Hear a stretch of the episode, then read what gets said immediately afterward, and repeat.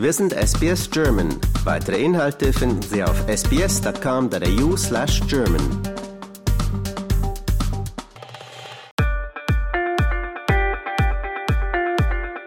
Ich bin Joelle Del Rio. Ich komme aus der Nähe von Fulda und bin fest in Australien jetzt seit August 21. Hallo Joelle, herzlich willkommen. Schön, dass du dir Zeit genommen hast heute. Du bist mit deinem Arbeitgeber aus Deutschland hier rübergekommen. Genau. Oder für deinen Arbeitgeber aus Deutschland. Jein, also ich bin in erster Linie privat hergekommen. Mein Partner ist Australier und irgendwann mussten wir uns entscheiden, Europa oder Australien, jetzt erstmal Australien. Und als ich das dann meinem Arbeitgeber, ich habe in Münster meinen Master gemacht und war da Werkstudentin bei der Firma Vicon, als ich den dann mitgeteilt habe frühzeitig, damit auch Nachfolge gefunden werden kann, dass ich vorhabe, nach Australien zu gehen, dann kam ein paar Wochen später die Geschäftsleitung auf mich zu und meinte so, hier, übrigens Australien, da haben wir auch ziemlich Lust drauf oder haben wir großes Interesse daran. Wie wär's denn, wenn du für uns weiterarbeitest aus Australien? So war der Start. es gibt schlechtere Starts, glaube ich, in Australien, oder? Da warst du doch bestimmt erstmal sehr erleichtert drüber, dass du deinen Job praktisch mitnehmen kannst. Absolut, also gar nicht damit gerechnet. Das war auch immer so eine Sorge, wenn ich aus Deutschland nach Australien ziehe, wie ist das mit der Jobsuche? Weil ich weiß oder habe öfters gehört, dass deutsche Arbeitserfahrung oder auch selbst ein deutsches Studium hier oft mal gar nicht so anerkannt ist, beziehungsweise dass australische Arbeitserfahrung halt viel wichtiger ist oder man ja sonst einfach nicht so einen einfachen Start hat. Und das im Hinterkopf war natürlich immer so eine kleine Sorge. Und dann kam ja die Möglichkeit von Vicon und dann habe ich eigentlich auch nicht lange überlegt und dachte mir so, ja, okay, das klingt wirklich gut und auch gut, weil ich mich in der Firma auch so wohlgefühlt hätte. Ne? Wenn das von vornherein nicht gepasst hätte, wäre es vielleicht auch nochmal anders gewesen. Was macht denn Vicon genau? Vicon ist in der Chemiebranche, also ist ein Hersteller von Klebstoffen, technischen Sprays, Silikonen, Plastikstählen und haben auch noch eine andere Brand, Vicon Tools. Das sind Abisolierzangen für Elektriker, alles in dem Bereich. Und das ist ein Familienunternehmen, sind trotzdem trotzdem recht international. Also die haben Niederlassungen in neun verschiedenen Ländern. Genau, es ist B2B und B2C. Als du deiner Firma gesagt hast, dass du nach Australien gehen möchtest, konntest du ja erstmal hier in Australien gar nicht angestellt werden bei Vicon, weil es Vicon hier ja noch gar nicht gab. Genau, das war auf jeden Fall erstmal eine Herausforderung und da womit die Firma auch da die HR-Abteilung sich beschäftigen musste damit. Wie funktioniert das? In anderen Ländern lief das zum Beispiel über die AAK. Das ist in Australien nicht möglich oder nicht möglich gewesen zu dem Zeitpunkt. Und da ist eine Möglichkeit, die ganz interessant ist, finde ich auch. Es nennt sich ein sogenannter Employer of Records. Da gibt es mittlerweile, glaube ich, einige Anbieter, die das machen.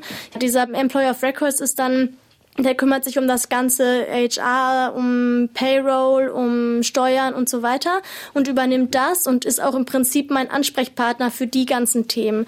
Also den Vertrag, den ich bekommen habe, der ist auch im Prinzip über diese Firma. Also ich habe einen australischen Arbeitsvertrag. Ich zahle hier Steuern und auch super und so weiter.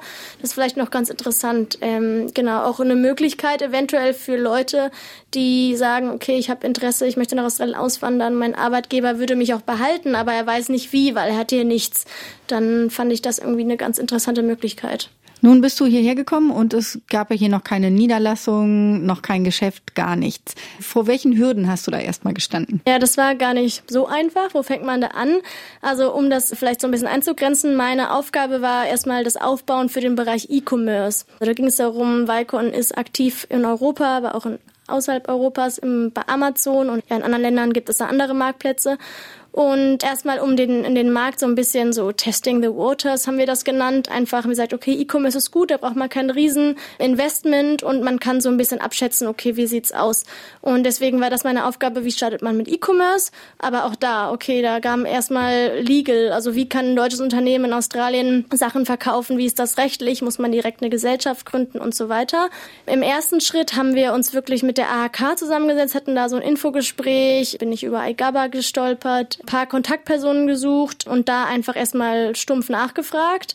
Und dann ganz viel Google, ganz viel Internetrecherche, weil unserer Fall natürlich ein bisschen speziell ist im Sinne davon, das ist ein Familienunternehmen, kein Großkonzern, das jetzt hier mit einem riesen Stab oder mit einer Beauftragung an der RK rangeht, sondern das war jetzt ich als einzelne Person, die jetzt hier loslegen musste und habe einfach Stück für Stück, also mir wirklich vorgenommen, okay, jetzt erstmal Legal, dann Thema Logistik, dann und so weiter und so bin ich vorgegangen. So war der der Start.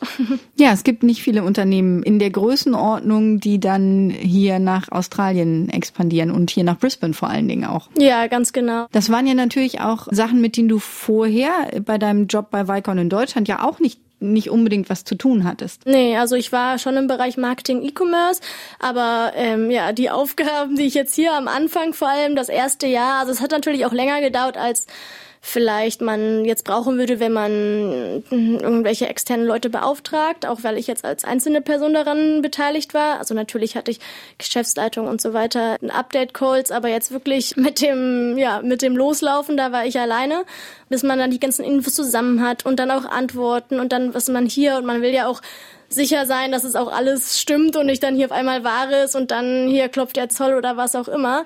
Da musste man natürlich, ja, das hat auch schon alles ein bisschen gedauert. Wie ist jetzt Stand der Dinge? Jetzt äh, sieht's ganz gut aus. Also wir sind live, wie man kann Weicom-Produkte auf Amazon kaufen seit Anfang des Jahres und es hat sich auch ziemlich gut entwickelt. Nächster Schritt wäre jetzt eBay. Dafür sind wir gerade wieder im nächsten Schritt, ein Bankkonto in Australien zu eröffnen.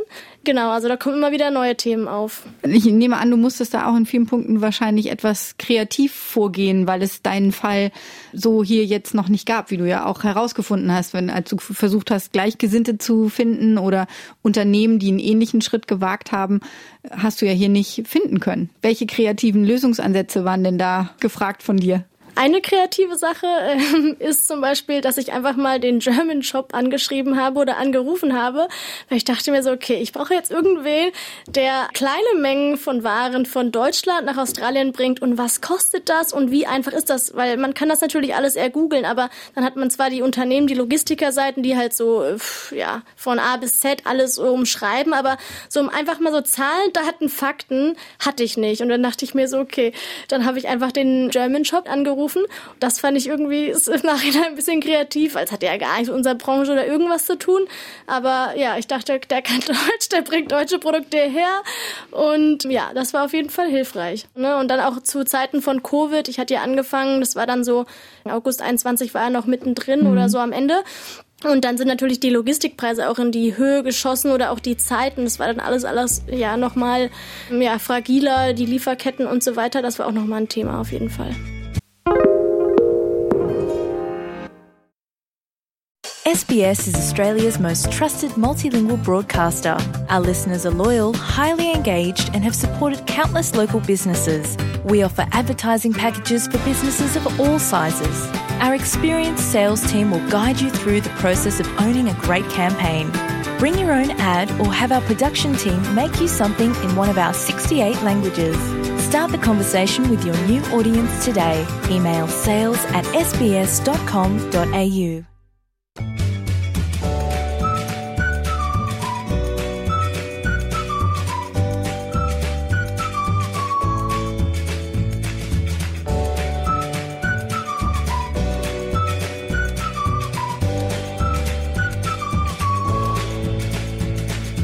Nun muss man ja sagen, die deutsche Kultur und die australische Kultur, so nah sie sich auch sind in vielen Punkten, liegen doch in anderen Punkten sehr weit auseinander.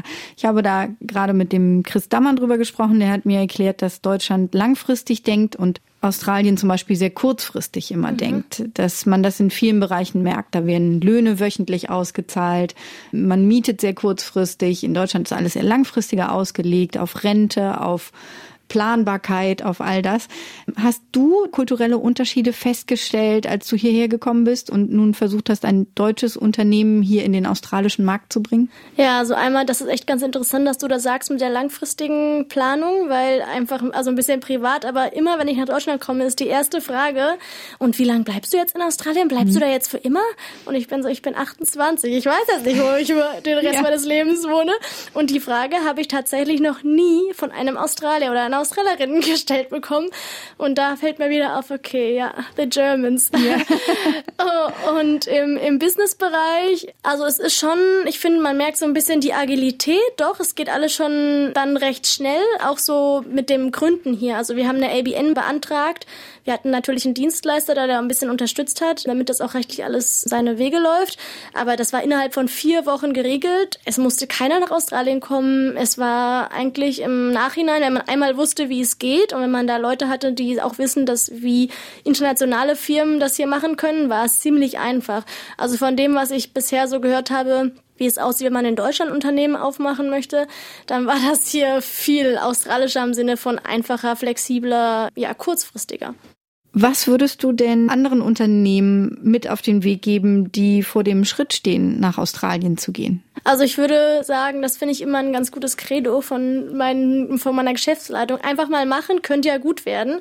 Und das habe ich echt so ein bisschen mitbekommen in den letzten zwei Jahren, weil es hört sich alles immer am Anfang so hochkompliziert an oder auch wenn man wirklich vor diesem leeren Papier sitzt, wo fängt man an, denkt man so, uh. Aber im Endeffekt kann ich sagen, es war eigentlich gar nicht so kompliziert. Es hat natürlich ein bisschen gedauert, bis man sich da so die Infos zusammengesucht hat, aber es ist auch wirklich ja am Ende gar nicht so schwierig, wie man sich das vorstellt. Du hast zwar diese lange Entfernung, aber auch das, also selbst mit der Zeitverschiebung, ich habe da kein Problem mit. Ich habe immer am Tag mindestens ein bis zwei Stunden, auch wenn ich später aufstehe, ein bisschen länger, die ich meinen Kollegen in Deutschland, wo es überschneidet sich mit der Zeit.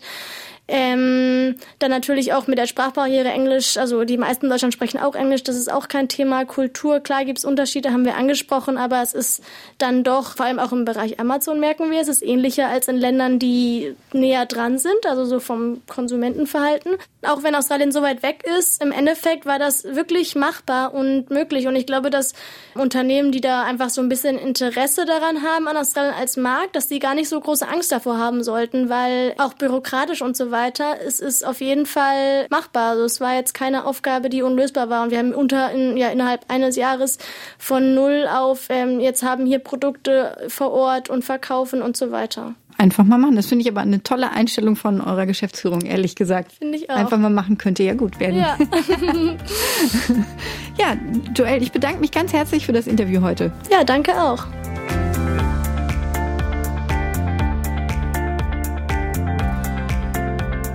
Katharina Lösche für Radio SBS German.